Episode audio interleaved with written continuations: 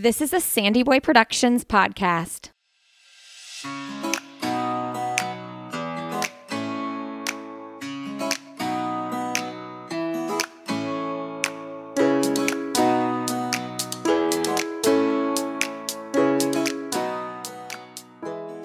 Hey, everybody. Welcome to Why is Everyone Yelling with Lindsay Hein. I'm your host, Lindsay. Thanks so much for being here today. Today on the podcast, we have Dr. Cara Goodwin joining us. She's a child psychologist, mom of four, and she runs the Instagram account, which is a nonprofit called The Parenting Translator. She also has a podcast and a Substack page where she shares research She's translating recent scientific research into information that parents can actually use. Uh, wow, in this episode, we talk about uh, when gentle parenting doesn't work. Woo, that is a uh, interesting topic in my life for sure. Uh, we talk about how to help your anxious child, what anxiety looks like in children. We talk about school avoidance. We also talk about ADHD and how it is being talked about so much, and Cara gives us her thoughts on that. I also weigh in my thoughts on that. And then we end the discussion talking about trad wives. Have y'all heard about trad wives? This is new to me. I um I guess I'm late to seeing this trend on social media. Um, yeah, I have feelings you probably do too. it's interesting. It's interesting. Um, I really love this conversation with Cara. Realistic parenting, right here. That is what we're here for today. Realistic parenting. We have our own emotions, just like our kids. Hey, I want to let you know that I am also a running coach. Um, I host a podcast called I'll Have Another that is a place where I interview professional and everyday runners. And I've also been coaching athletes for 10 years. My gosh, 11 years now because I started that business when my son was born, my oldest. And I have training plans available. So if you're looking to run your first 5K, half marathon, or marathon, whether you're a beginner or you're intermediate or advanced, I have options for everybody. Um, you can go to my website, lindsayhein.com, to check those out. They are super digestible and also super comprehensive, like detailed. I have a pace chart, I have pre and post run stretch and strength routines.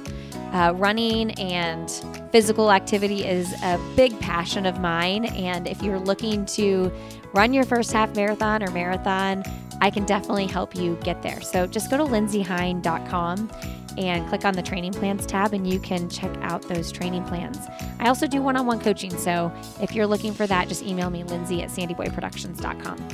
Friends, please enjoy this conversation with Dr. Cara Goodwin. All right, friends. Today on the podcast, we have Dr. Cara Goodwin on the show. Welcome to the show, Cara. Thank you so much for having me. With your little two month old baby in tow, that's the best. Yes, it is the best. Listen, something a mama four knows how to do is like hold a baby while doing an interview. Oh, definitely. Yes, she is my fourth. So it I've kind of just continued on with my normal life. yeah. I remember when I had my fourth, I would be like, okay, I would, when he was really little, I would get a babysitter, but then I would just tote him around with me. And I remember that first time I, I was in a co working space at that time. And I, I just would take him with me to the co working space and, and hold him. And I have this really sweet picture. Um, one of my friends that worked there too, she walked up to me and I was holding him. I was editing a podcast and she was like, Has someone documented this? You need a picture of this. And I'm so glad she did that because now that picture is so precious to me. Oh, that's so sweet. Yes, it's so fun when they're in this stage where you can kind of just tote them around and they're like your little buddy um, without the demands that you know are coming in the top. totally. How old are your other kids? Um, so they're eight, five, and three. Okay. Okay, cool. Yeah. So you're just like a few years behind me. Mine are, well, quite a few years, I guess, with the youngest, because mine are five, seven, nine, and 11. So, oh, yeah, we're not too far ahead. Yeah. Um, okay. So, Dr. Cara, tell us, you're a child psychologist. Tell us a little bit about the work that you do online and offline. Yes. So um, I'm a child psychologist and a mother of four, like I said. And um, I was in the world of child psychology before I became a parent. So I was doing research and therapy with kids and um, diagnoses. And um, so I was doing that first. And then I became a parent and, you know, I knew about all of this research. I'd spent a lot of, you know, time and effort on conducting some of this research. And, you know, I would be talking to my mom friends and, you know, we'd all be talking about something we're dealing with. And I would say, well, you know about like this research study. And they would have no idea what I was talking about.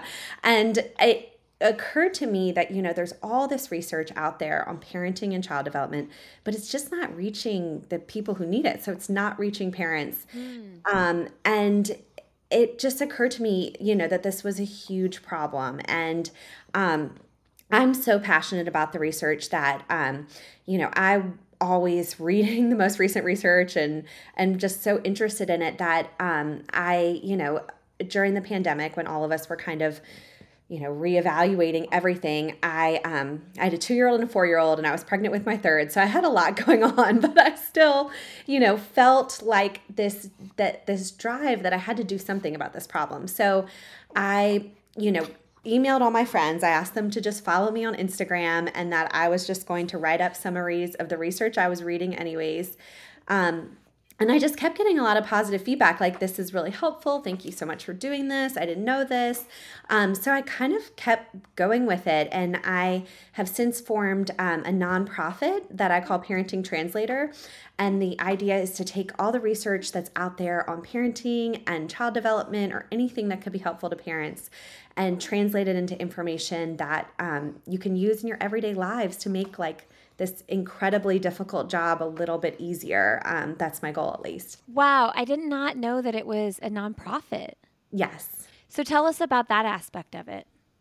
So I, you know, when I was doing this, it kind of all, like I said, I just started this in the middle of the pandemic. I was just randomly posting on Instagram. I thought nobody would be interested in this. Um, and it was just something fun for me to like a project.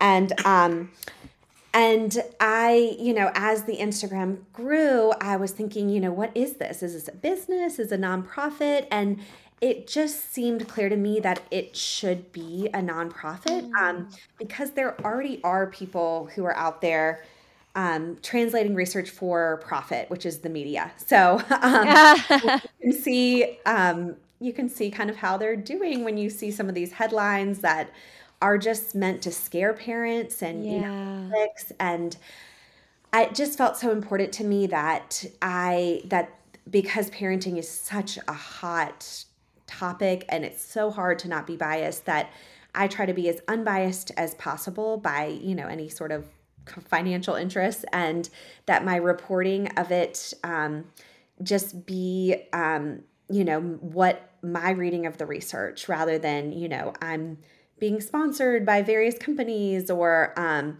you know i'm doing this to get you know to give parents anxiety which then gets more clicks um, mm. it just mm. felt very important to me that it be a nonprofit mm.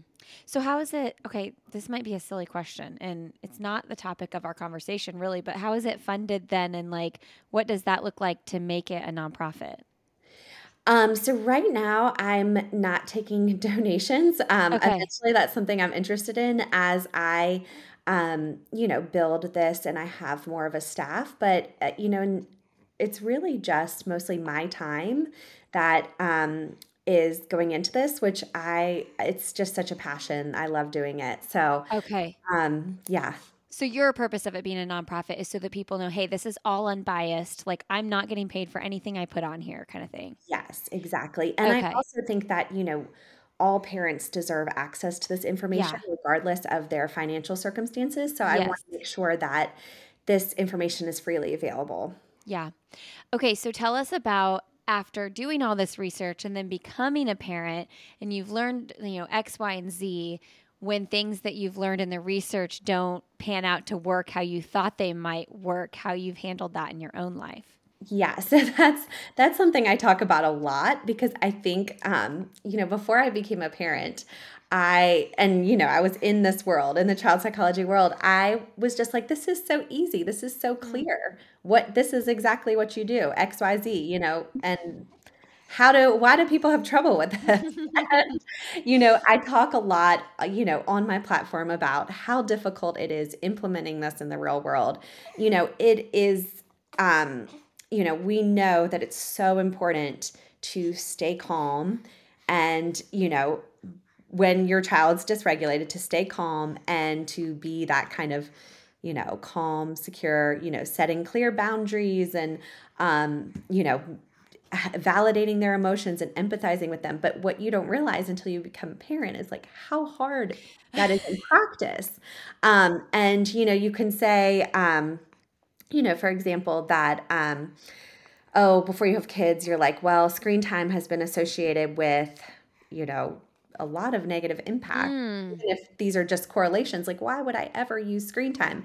And then you're a parent and you're trying to make dinner and you're at your wits' end and you're like, I, I don't know how to handle this. Like, I just want to put on a show and have them like be zombies for 30 minutes. Um, so it's it, everything is a lot harder in the real world. And I think that um, I really try to use that and talk about that because I think um, it's one thing to say, oh, the research says this is what you should do, but it's totally different to implement it in the real world. And a lot of what I talk about um, on my platform, I want parents to know that like this is this is really hard in the real world. Yeah. Like, you're doing this on little sleep. Um, you know, you have your own feelings and thoughts and desires that go into this. So it's so important to remember that um, you know that none of it is going to work out as perfectly as it might seem in the research. Yeah, it's so frustrating when you try these methods that you they're like known to work and it's just not working. Um, I've been working so hard over the last couple years to, to yell less, um, and to like you said, regulate. Like when my kids are out of control, me be the regulator. Um, and just this morning, like we had, we had so much time before school because daylight savings everybody's getting up early and our school doesn't start till 9 anyway so like i got up at 5.45 and two of my kids were already up watching tv so i was like okay you know what for those that want to go on a bike ride with me this morning we're going to go do that for a little bit be- before school um, and then I realized, oh, my husband's already running. So we were wait for him. So my oldest, who's very impatient, is already dysregulated because he wants to go, go, go. One of my kids has an accident, tries to go to the bathroom, gets poop on the floor, and one of them is screaming about me not giving him the right shirt to wear. And then one of them is just chill, which is great, right? but when there's four, when yeah. one chill, there's still three that aren't chill. Yes. And I just screamed. I just, like I just was like, I can't hold it in. Um, and we we worked it out. Um, you know, one of the kids complained the entire bike ride that he was cold, but you know, whatever. But my point is, is like, you're so right. Like, even when we are so intentionally trying to be the calm person, if all the shoes are dropping, everything's going crazy at once, sometimes I just scream. I didn't scream a curse word, which I've done, you know, before, but I didn't do that. I just screamed. um, and so, yeah, this like regulation it's hard and then we get hard on ourselves but like we are humans. Like we are humans. We have emotions and we might be adults but our emotions are still big. Yes exactly. I always get worried that somebody will see me out with my kid yeah. and be like aren't you that parenting expert? Aren't you like the parenting and i would be like oh my gosh. But you know we all yeah it doesn't matter if you are a you have a PhD in child psychology. It doesn't matter if you know all the research. Like we are all imperfect people and like we're going to yell. And I think it's so important um and honestly having more kids has helped me with this, but to let mm. go of that mm. idea that you can be the perfect parent um mm-hmm. because it's impossible. And even if it were possible, like we're not modeling for our kids that it's okay to make mistakes and this is how you repair when you make mistakes. Like it's so important for our kids to see us messing up mm. and to see us having trouble with emotional regulation because they're going to have trouble with emotional regulation. Like we see them have trouble with emotional regulation every day. So like they need to see us mess up and then make things better because that's how they learn to do it in their own lives. All right, all right, friends. I know you are working hard every day in your jobs and your parenting and all the things you do. Perhaps you are training for a race or an event. And look, sleep is important. So I want to help you get good sleep with Lagoon Sleep. They have the best pillows out there soft, cooling, as hard or as soft as you want them, actually. Like some of their pillows can be more fir- firm if that's what you like. I like a softer pillow. And they send you the filling for your pillow so you can fill it up as much or as little as you want. It is truly incredible. The best pillow I've ever slept with, in fact. You go to lagoonsleep.com slash Lindsay and fill out their two minute sleep quiz, and they'll set you up with a pillow that is perfect for the neck support you need if you're a back sleeper, a side sleeper, all the good things. And uh, once once you uh, start with this pillow, you're going to be like, "What have I been doing my li- all my life without this pillow?" So go to lagoonsleep.com slash L-I-N-D-S-E-Y and use the code Lindsay, L-I-N-D-S-E-Y for 15% off your order. All right, friends, back to the show. Okay, so one of the topics that you recently covered on your podcast, um, the parenting translator, your podcast is called that too, right? Yes, exactly. Okay. Um, how to help your anxious child. Yes. And um, we've got one in particular that is extremely anxious. And well, first of all, I'm curious, like, how do you feel about even labeling that or like saying that word to the kid?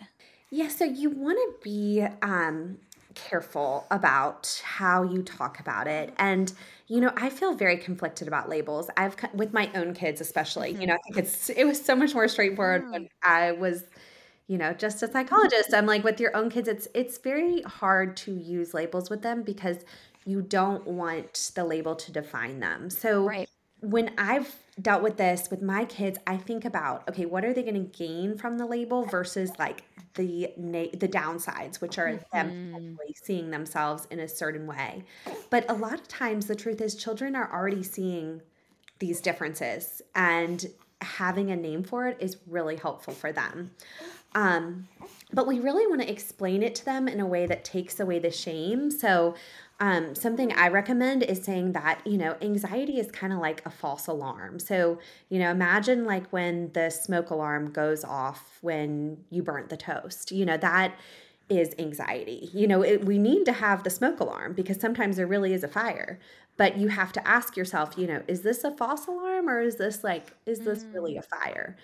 Um, and I think it helps also to talk about, you know, we've all experienced anxiety. So talk about times that you've experienced anxiety, um, you know, whether it was as a kid or as an adult and how you dealt with it. Um, so you want to explain it to children in um, using like a coping model. So, you know, you can talk about things you've struggled with, but make sure you're talking about it in a way that you've successfully coped with it because that teaches them how to cope it, cope with it themselves. And then how does anxiety show up differently, perhaps in like girls versus boys? Um, so there's, you know, there's not really a lot of research on like girl how it would show up differently in girls voice versus boys. I would say um it definitely shows up differently in children versus adults. Um, so um, in children, you know, people get really, I guess they are less likely to identify anxiety in children because um, uh, it can look a little bit different. So it can just look like irritability, um, which you're just thinking like, oh, this is just a difficult child, but it could actually be anxiety.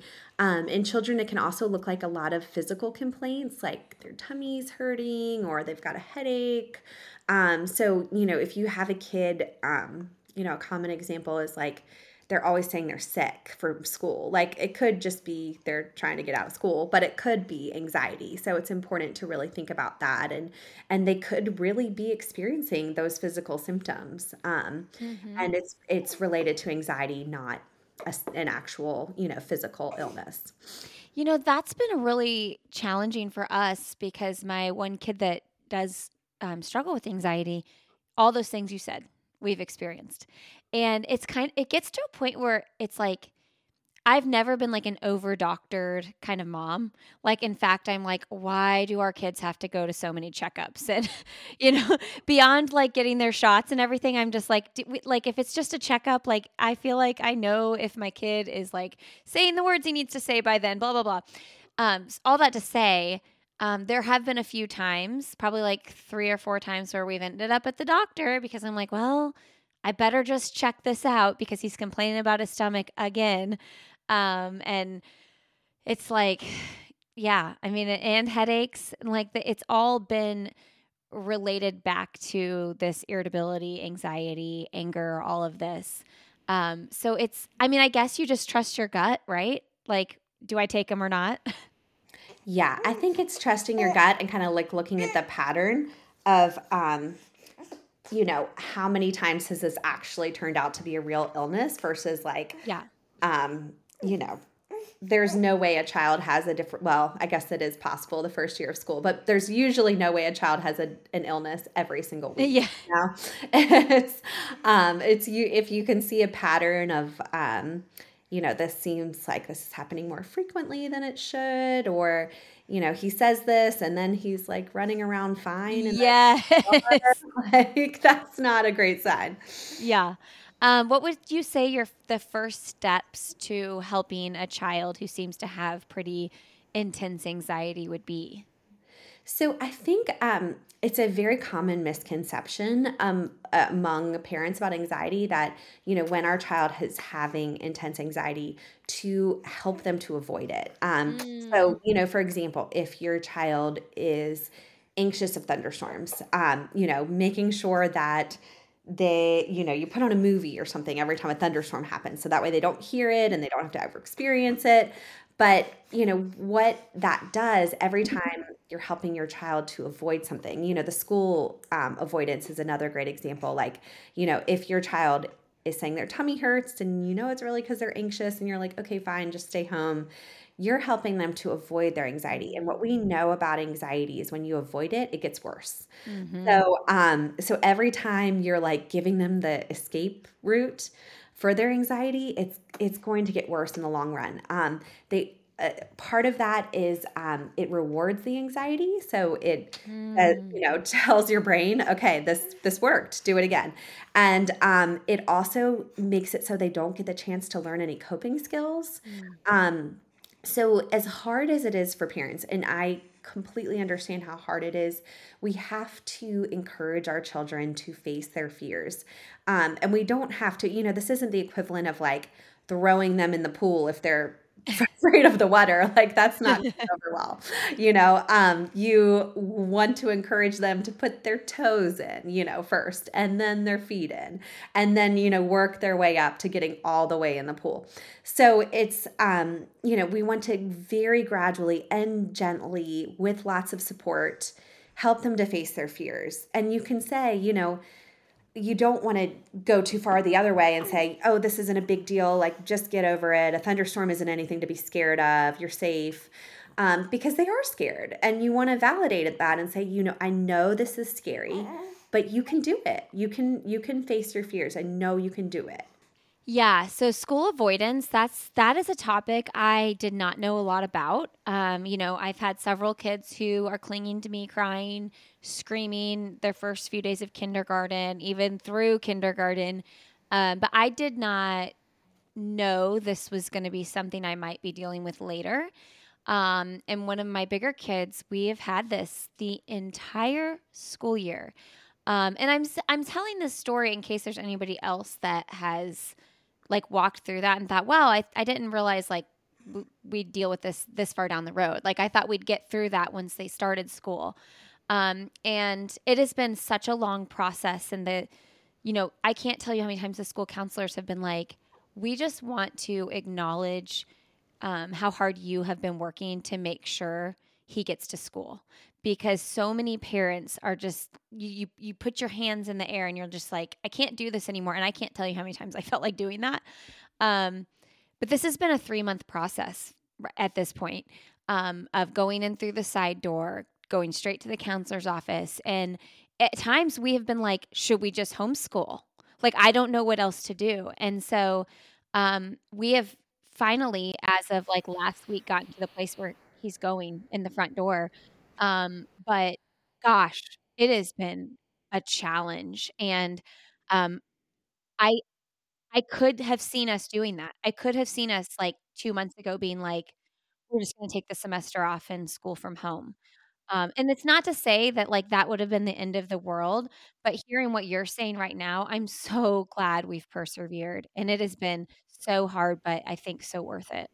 Yes, yes. I mean, that's amazing that you've pushed through. Um, school avoidance is like such a common, common issue. I didn't know. Like um, when they got older, I had no idea. Yeah. Well, you think about everything that happens at school that could cause anxiety. You know, you have separating from your parents you have social anxiety you have anxiety about you know performance like academic performance so there's so much with school that can cause anxiety and um, I think a lot of parents will see school avoidance as like, oh, they're trying to be manipulative or they're trying to be defiant, but it really is often rooted in anxiety. Mm-hmm. So we mm-hmm. want to make sure that we don't either go to either extreme. So we don't want to totally give in and be like, oh, you're nervous about school, like let's just not go.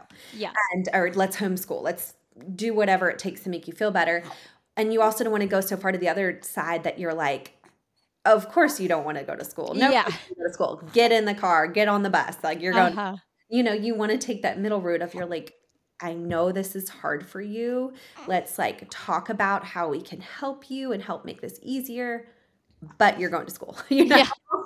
Um, so you you want to help them and validate them and empathize them, but also we have to face this fear because you know this is their job as a child is going to school and um, you want to teach your children that we, you know, we show up for our job. This is what we do. You know, we know school is good for our children.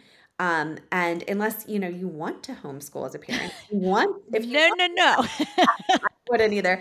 Um, if that's what you want, and you think that's what's best for your child, you have to be confident in that decision and make sure that it happens. Yeah. Well, and I think that like there there is a time and a place for a little bit of that tough love like that I'm not the psychologist here, everybody listening. I am not the parenting expert, but you know, like every once in a while, if my kid's like, yeah, I don't want to go, like I'm like, yeah, yeah, yeah, come on, go, go, go. But yeah. like with these specific instances, like, oh, there's a real issue going on here. Like, you know what I mean? If it's just like I'm tired or I wish it was the weekend, that kind of stuff. But um, yeah, I mean, with this specific situation, it was like, okay, there is so much more going on than I just don't want to go to school. Yes. Yeah. You definitely have to follow your intuition and think about, you know, is that it maybe it is manipulation? Like, I think yeah. Cool. Or is there something more going on there? Yeah. And sometimes I think it can be a little bit of both. Like, I feel like I've experienced both at once. Definitely. Yes. It can be, it can be lots of reasons. Which makes decisions really hard sometimes, like yeah. of how I'm going to respond. Yes, exactly. Um, okay, so one of the other thing topics you've covered recently, which I loved, is when you said when gentle parenting doesn't work. And I I love this so much because I have talked to a gazillion, you know, I guess I'm hearing the term positive parenting more I've also, you know, gentle parenting's been around too, but those are the two like kind of like catchphrases you hear gentle parenting, positive parenting. Um, and a couple of the people I adore, actually, I adore most of them.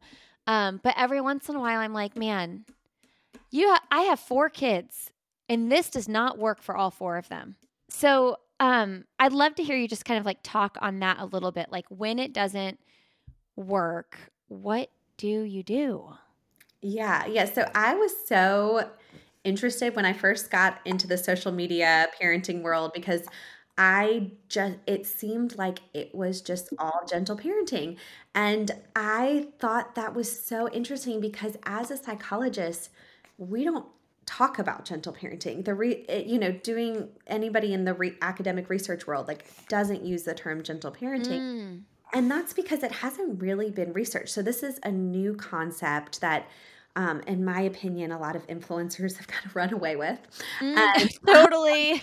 And it really hasn't been researched yet. And I love the ideas behind gentle parenting. Like it's so beautiful. Totally. Like, right. Emphasizing your kid, like treating them like a person that you respect. Like this is, uh, you know, taking their perspective. Like all of this stuff is so wonderful. And any psychologist would be like, yes, those are good ideas. You know, that that's how you build a positive parent child bond. Like that's so Yes.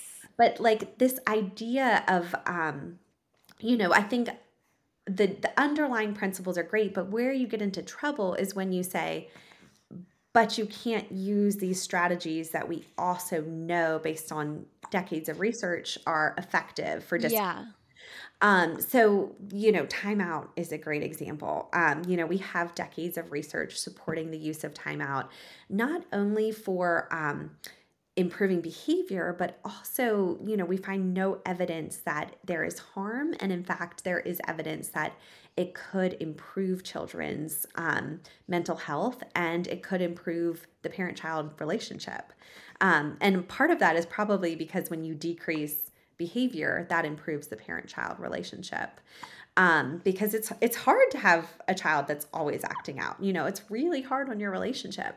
Um, so, you know, I think that there's a lot of misconceptions, and I think it's really important for parents to know that when you feel like you know these gentle parenting strategies that you're reading about you know on instagram or blogs aren't working it doesn't mean that you did something wrong. It does or your child there's something wrong with your child. Mm. it just means that like this strategy that hasn't been tested by research isn't working. And um, maybe you need to try some other strategies that are backed by research um, and it you know y- you haven't failed you're you're there's nothing wrong with your child it just means like it might be time to try something new um, and if it is working for your child like that's so wonderful like keep doing it like right.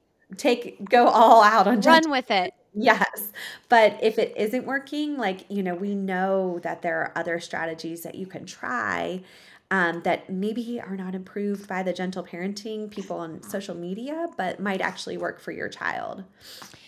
Yeah, it, there's like a love hate relationship with it, right? Because, um, like Dr. Becky's a good example. Like she has given so many amazing like ways for me to like rephrase things, but sometimes when she has a video, I'm like, that's not going to work for this kid though. Like I just know it's not going to work, and then I feel like I don't know if invalidate is the, is the right word, but I just feel like ah, but I've tried that and it doesn't work and it feels frustrating. So that's why there's this love hate relationship because you're like, you know, these people are helping thousands, hundreds of thousands of parents um, have better coping mechanisms for their own parenting.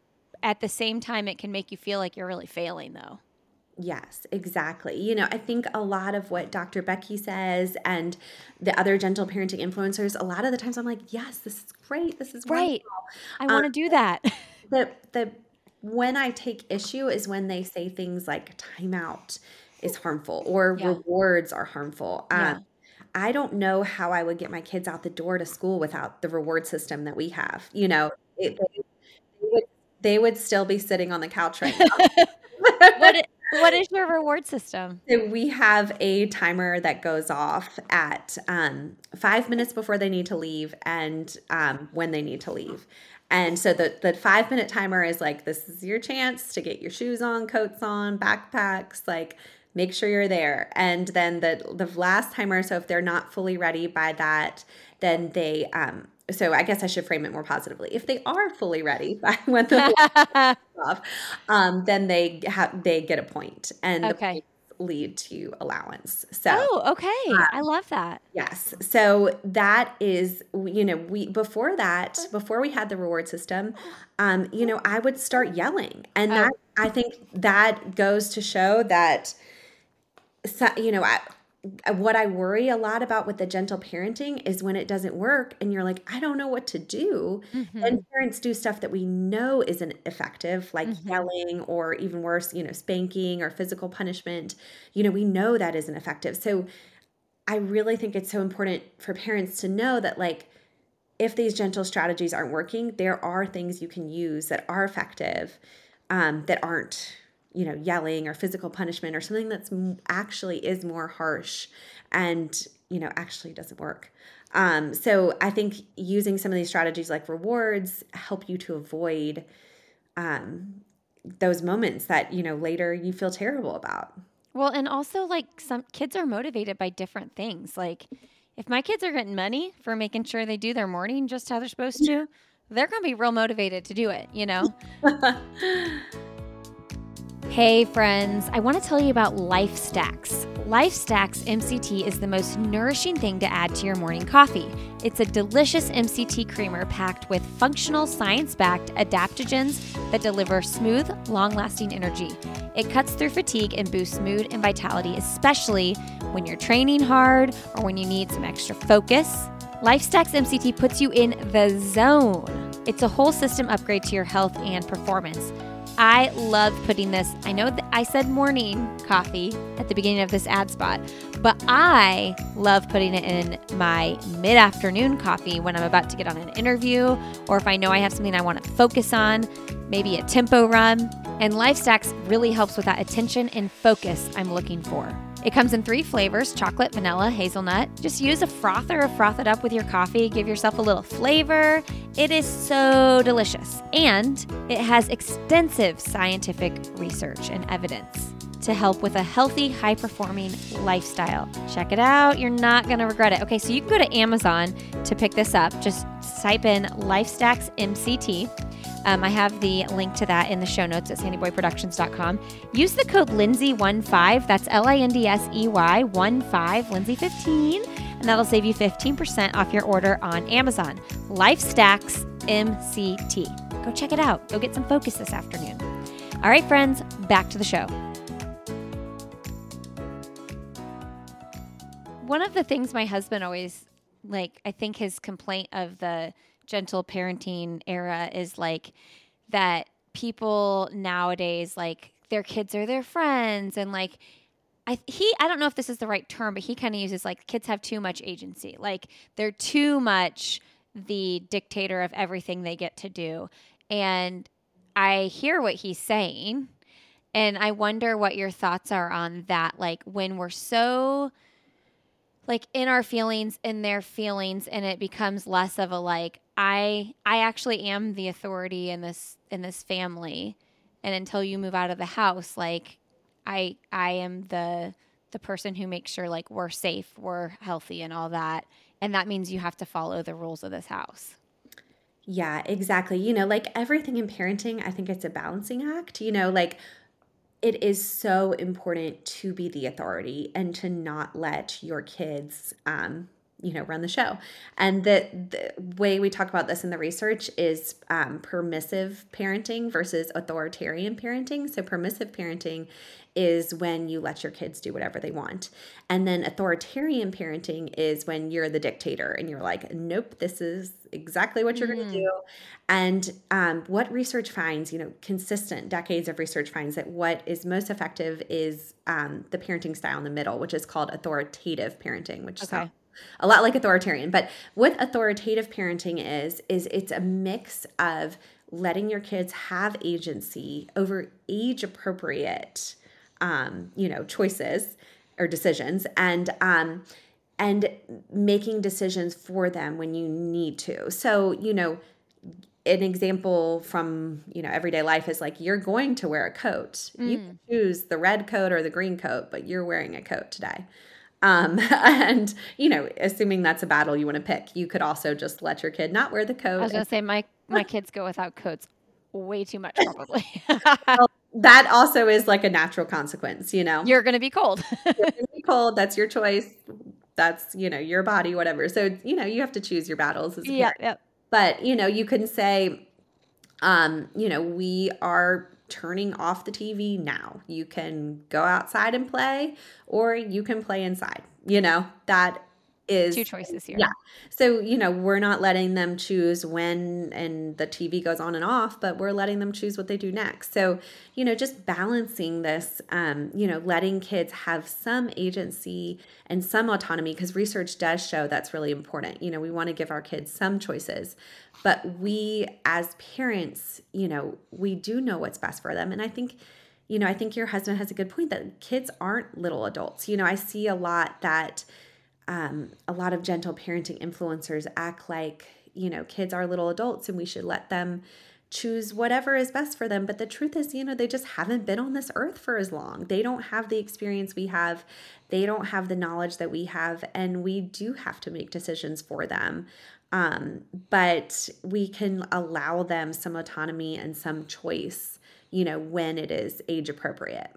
Um, okay, so the last topic I think we'll cover here is um, I just did an interview with someone on ADHD, but this is like such a hot topic right now. Like everybody's talking about it. And um, I just read the book Unscattered Mind. Have you read The Unscattered Mind? No. I think that's what it's called. I listened to it on Audible um, because I just kind of was wanting to learn some more, like based on the tendencies one of my kids has and based on my own tendencies. Um, and it it made me feel two things. The book it made me feel like validated in my own feelings, like okay, this makes a little bit more sense of why I do X, Y, and Z. It also made me kind of sad because I was like, I feel like I haven't given myself enough grace on some of these things, you know, throughout my whole life. Yeah. I'm curious as a psychologist, though, with this trend of like everybody self diagnosing and it being a big thing. Like, what are your thoughts on that? And why is it so like trendy is not the right word, but like, why is it everywhere right now? You know, I think like a lot of people are looking for an explanation for, you know, why parenting is so hard. And I think that could be part of it. They're looking for an explanation for why parenting's so hard. And I think also we live in a world where there are so many distractions, you know, our phones being like the number one enemy there. And so I think it is hard to um you know, do something simple like be present with our kids when you always have that phone there that's like, you know, just calling for your attention and um and i think you know that's that's one of the struggles i hear from parents a lot is like you know i feel so guilty because i'm always on my phone around my child mm-hmm. and i think that the addiction to technology and the feeling of distraction from it is really common yeah it's so hard i um i wonder with something like adhd like is this like a it's a spectrum right so like if somebody's a one and somebody's a 10, are a lot of us just sitting at a four or five, you know? Yeah, yeah, it is a spectrum. And I think, you know, anxiety is a spectrum, um, autism is a spectrum. You know, a lot of these mental health conditions are on a spectrum. And there's something, you know, we all have difficulty with anxiety from time to time. We all have difficulty with attention from time to time. But I think it's important to um, remember that in order to you know, actually qualify for a diagnosis, that it has to be getting in the way of your functioning in like a very severe way. So it's mm. your day to day life in a severe way. Um, so it's, you know, impacting your relationships, it's impacting your work. So it's, you know, multiple areas of your life are being very seriously negatively impacted. Um, all right, Cara. Well, this has been wonderful. I appreciate all of your um, thoughts and research and everything that you're doing. We'll wrap up here with some end of the podcast questions. Can you tell me one thing professionally or personally that you would like to do in your life that you haven't done yet?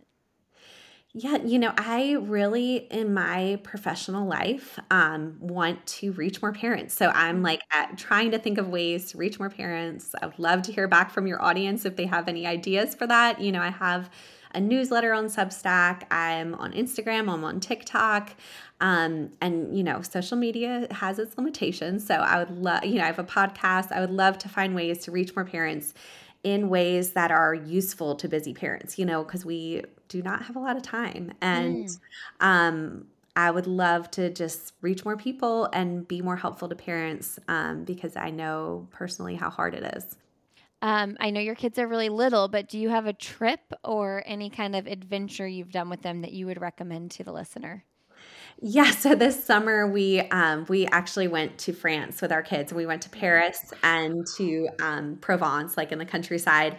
And so my kids were three, five, and seven at the time, and a lot of people told me it was a really bad idea. um, but we did it anyways, and we had so much fun. And you know, I think if you can kind of you know, my reasoning was like, well, it's only going to be more difficult with more kids. When so. you once your fourth comes, because how pregnant were you? I was about 30 weeks, so not like uncomfortable, but yeah, like, about to be though. Yeah. um, but we had so much fun. And, you know, I think if you can change your expectations, um, mm. you know, for what a trip like that would look like, I think, you know, you can have this like incredible experience and um, have these memories with your kids that um, you know it's going to be difficult but it was it was really fun and my kids ate nothing but croissants for two weeks much food and um, you know we went to a lot of playgrounds we weren't like you know going to the museums we were going to playgrounds and but it was an incredible experience for all of us and i think you know just if you're scared to do something just do it. And once you've done it, mm. you're going to be a lot less scared. Um, it's kind of like we were what we were talking about with anxiety, you know, pushing yourself too, in addition to your kids. Wow, I thought you were going to be like, you know, we went to Michigan or no, we went to France when I was 30 weeks pregnant with my fourth. yeah. Well, we're we're not doing anything this summer. We need a break. So I love that. Well, you're right though. That was the time to do it because the hardest time to travel, in my opinion, is when you have one that's like anywhere between like 12 months and two because they've just learned to walk and they're into everything. Definitely. I that is the hardest time to travel. That is so hard. And they're like sitting on a plane. They're they've like they just want to explore. They're like, wait, I just learned how to do this. I can't sit on a plane for eight hours. Yeah, they will not. It doesn't matter how many activities you bring; they will not sit still. Not yeah. so you had a little little sweet spot with the three year old there, I guess. Even though three is very hard, not yeah, not. yeah. yeah, he was great. Uh, it was hard. yep, yep. Um, what is the best, most recent book you've read? So I'm reading Momfluenced right now, which is about oh, mom, mom influencers, momfluencers, oh, wow. and it is so fascinating. I um I just think this whole world is really interesting. I'm working on a newsletter about trad wives, which are women oh, who yeah, we were going to talk about this. Um, women who um, believe that f- uh, following traditional gender roles is kind of what our world is missing, and that wow. that's how you have a happy marriage and a happy life and you're a good parent. And I just think this, the whole trad wife movement is so interesting. And, um, and the crazy thing about it, I think, is that these women are actually making a lot of money. Oh, totally. Trad wives. So I'm like, the the whole point of being a trad wife is that you know your husband is a provider, but then you're making a lot of money off of being a trad wife. So it's like, huh, something isn't really adding up. I know when I was because you had posted something in your stories about that on Instagram, and then I was like on this woman's account, the account that you share, and I was like, wow, your house looks really nice. like, you know what I mean? It seems like this is a dual income house. Yeah, exactly. Exactly. Yeah. And uh yeah, she is the person I posted about said, um, you know, I used to worry about politics, but now I just have my husband tell me what to think. And I was just like, what? Wow. What um, is happening? It's one thing being a stay at home mom, but it's another thing being like, I don't have my own thoughts anymore. Yeah. Like, what? This yeah. seems extreme. Yeah, I mean, this is such an interesting topic too. Like, just in terms of like, I work probably 25 hours a week, work from home, and like, I would say I'm more traditionally the parent that do, that is the home parent. Um, and I have I mean I'm I'm honest like I have wondered like I wonder how much different my mothering would be if I gave this up for a little while and just focused on that. Like I probably wouldn't stress out about dinner as much. I don't know things like that. But I also know that I don't think I would feel as um, content. And I want to feel content. And I think some people do feel content doing that. But yeah. yeah the whole issue the whole like like pushing that, but then also like making probably over six figures. It's like this doesn't make sense. Most people have to actually like work outside of the home to make six figures. like, you know, um, the internet has made making money just the wild, wild west.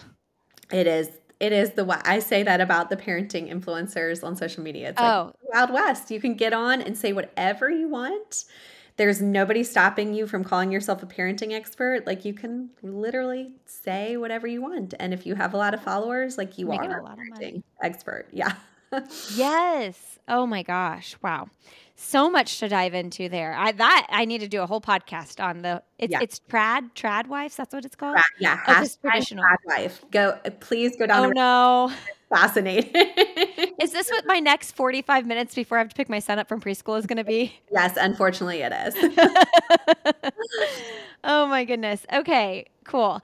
Um, and I love that you're in the space of I hate to say influencing, but you're I mean, you're you're teaching and I love that you've made your whole thing a nonprofit for this reason. There's clearly some conflicting feelings with the market and the in mom influencer market and um, I think that you're a really positive, good voice that we can all actually look to and know that you're not trying to like profit off of it. Thank, thank you so much for saying that. Um, okay, what's your last message to leave with our audience? Um, I just think it's so important for parents to know, you know, I talk a lot about what the research says, but just because the research says something, it doesn't mean it's right for your child. And, you know, similarly, even if you see like other accounts say, you know, the research says this, and whether it's accurate or not, it doesn't matter. You know, it's what matters is if that's not right for your child, you don't have to do it. You know, we uh, research only says what works for the average child, and none of our kids are the average child. You know, you have to do what works best for your child and yourself and your family and feel confident in that decision. Mm, thank you so much, Dr. Cara Goodwin. Of course. Thank you for having me. All right, everybody. Thanks for being here today. Thank you, Dr. Cara, for coming on the podcast. You can follow Cara on Instagram, and you know that everything she's putting out in the world is not for profit, something you don't see often on social media, even my own social media. I put ads on my social media, most people do, but Cara does not. Um, her Instagram is Parenting Translator. You can find me, though I can't promise you won't see any ads sometimes. Um, I am Lindsay Hein 626 over there. I would love to connect with you over there. Uh, don't forget, I do have training plans. There I am. There I am with the advertising. Hear me? I have training plans on my website if you are looking to train for your first 5K, if you are looking to train for your first half marathon, marathon, or you want to better your time, you want to Boston qualify, you maybe want to break four hours, whatever it is. I have a training plan for you with a detailed pace chart and all the information you need to execute a great training cycle. lindsayhein.com. Go check it out. Friends, I am so grateful you're here. Thank you for joining us and listening to this show. If you enjoy it, share it with your friends so that we can spread the word. I would love to get this important, realistic, non judgy podcast episodes, all of these episodes, into the ears of more listeners. I hope that it has brought you joy helped you feel encouraged. And um, I'm giving you a big hug from over here because this can be tough. Thanks for being here. SandyBoyProductions.com. Check us out, and we'll see you next week.